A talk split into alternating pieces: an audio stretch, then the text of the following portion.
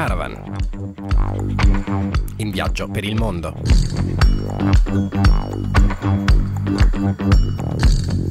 Buon pomeriggio e bentornati a una nuova puntata di Caravan, la trasmissione di Samba Radio in collaborazione con ACA e l'associazione 46 Parallelo. Come sempre in redazione c'è Andrea Tomasi, in regia Giorgio Roda, la voce che vi parla è di Nicola Pifferi.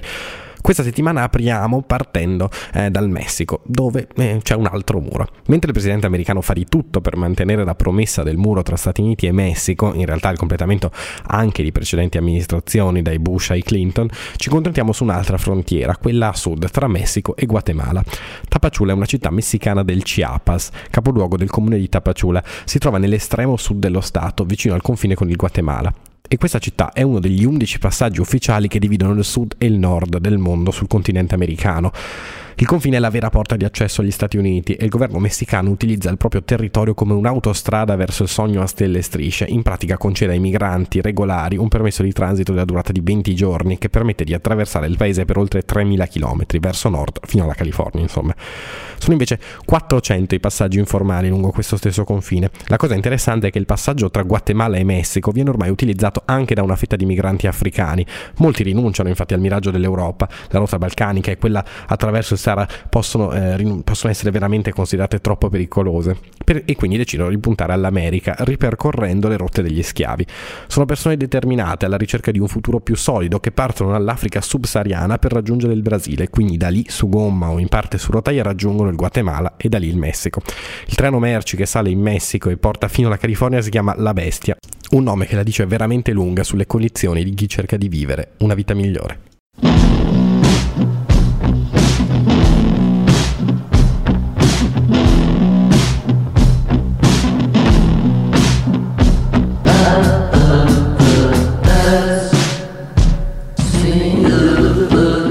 Parliamo di economia, andiamo in Namibia dove le aziende sono in mano assolutamente ai neri. In Namibia potrebbe essere approvata una nuova legge, si chiama New Equitable Economic Empowerment Framework, NEEF. Si tratta di un nuovo pacchetto normativo per la questione delle aziende. Con il NEF tutte le imprese del paese dovranno essere possedute almeno per il 25% da persone precedentemente svantaggiate, cioè namibiani neri. Non solo, il disegno normativo prevede infatti che i consigli di amministrazione aziendali siano composti almeno per il 50% da neri. Finora il presidente namibiano Hage Geingob non è parso favorevole a questa svolta, non pare apprezzare infatti la filosofia del NEF, ma nel suo partito sono cresciute le pressioni di chi invece è favorevole. Si potrebbe quindi arrivare presto all'approvazione della riforma, una vera e propria rivoluzione per il sistema economico e politico. L'Economist ha scritto che l'approvazione della riforma sarebbe un calcio nelle palle a chi lavora nel mondo degli affari, specialmente alla parte bianca che ancora guida l'economia. Lo Stato del Namibia, ricordiamolo, ha forti legami eh, anche storici con il Sudafrica dell'apartheid. Molti dicono che si tratta di un passaggio necessario per far venire meno il predominio bianco, altri invece lo considerano un provvedimento contrario alle leggi internazionali che potrebbe peggiorare ulteriormente la situazione di quella che già oggi è una delle società più diseguali del mondo.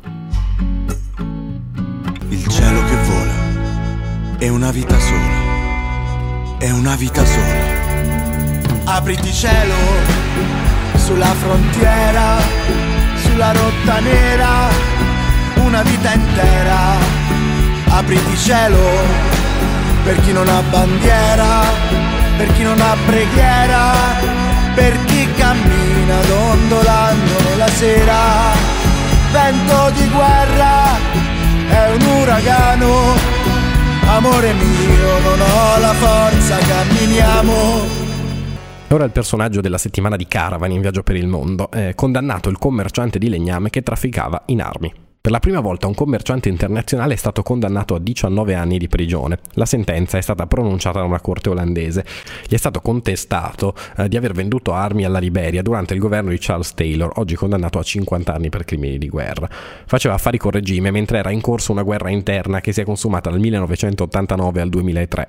Kus Kuvenhoven, questo è il suo nome quasi impronunciabile, ha 74 anni, una buona fetta dei quali trascorsi alla guida di due società esportatrici di legname pregiato. La Corte d'Appello dei Paesi Bassi lo ha condannato per traffico d'armi e complicità in crimini di guerra in Liberia. È il primo caso in cui l'acquisto di risorse insanguinate è stato inserito in una condanna per crimini di guerra. Le armi, è stato detto, sono state contrabbandate tra il 2000 e il 2003, negli ultimi anni in cui Taylor è stato al potere. Ha trafficato armi allo scopo di ottenere in cambio facilitazioni negli affari delle sue compagnie. Così ha violato l'embargo imposto dall'ONU, uno stop ad ogni transazione interno-esterna interno-estero, scusate, a causa della guerra civile in cui sono morte 250.000 persone. Il nostro uomo fu condannato nel 2006, 8 anni di prigione per contrabbando di armi. Nel 2008 venne assolto in appello e nel 2010 però la Corte Suprema olandese annullò la soluzione. Infatti nel frattempo spuntarono due nuovi testimoni a carico. Così il processo è stato ripetuto presso una Corte d'Appello del sud dell'Olanda. Così è stato scoperto il sistema del legname insanguinato.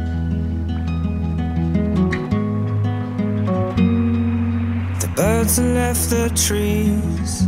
The light pours onto me. I could feel you lying there all on your own.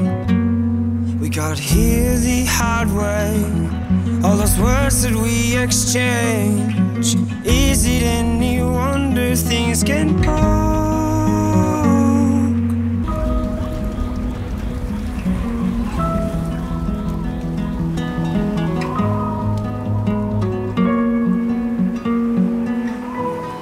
Le news della settimana. Partiamo eh, dalla Turchia. In Turchia sono stati sospesi 9.100 poliziotti sospettati di infedeltà dal governo di Erdogan. Per il regime gli agenti potrebbero avere legami diretti o indiretti con la rete del predicatore Fethullah Gulen, che oggi vive in esilio negli Stati Uniti e che Erdogan considera il regista del colpo di Stato nel luglio 2016. Ma spostiamoci in Afghanistan. Giovedì 13 aprile gli Stati Uniti hanno sganciato in Afghanistan la madre di tutte le bombe, come l'ha definita il presidente Donald Trump. Scopo dichiarato colpire duramente l'ISIS. Secondo la BBC, che è stata nel territorio, l'impatto però non sarebbe stato così pesante. L'ISIS, che in zona ha migliaia di militanti, avrebbe perso solamente, dice la BBC, 90 uomini. Infine andiamo in Congo a parlare di petrolio. Nella Repubblica del Congo si costruirà un nuovo oleodotto da 1200 km dal nord al sud del paese. La chiusura della raffineria Coraf aveva rallentato le attività economiche. Questa pipeline dovrebbe coprire i consumi interni. Per il 2018 si stima una produzione di 350.000 barili giornalieri di petrolio contro i 232.000 attuali. Si conclude qui la puntata di oggi di Caravan in viaggio per il mondo. L'appuntamento è sempre la settimana prossima.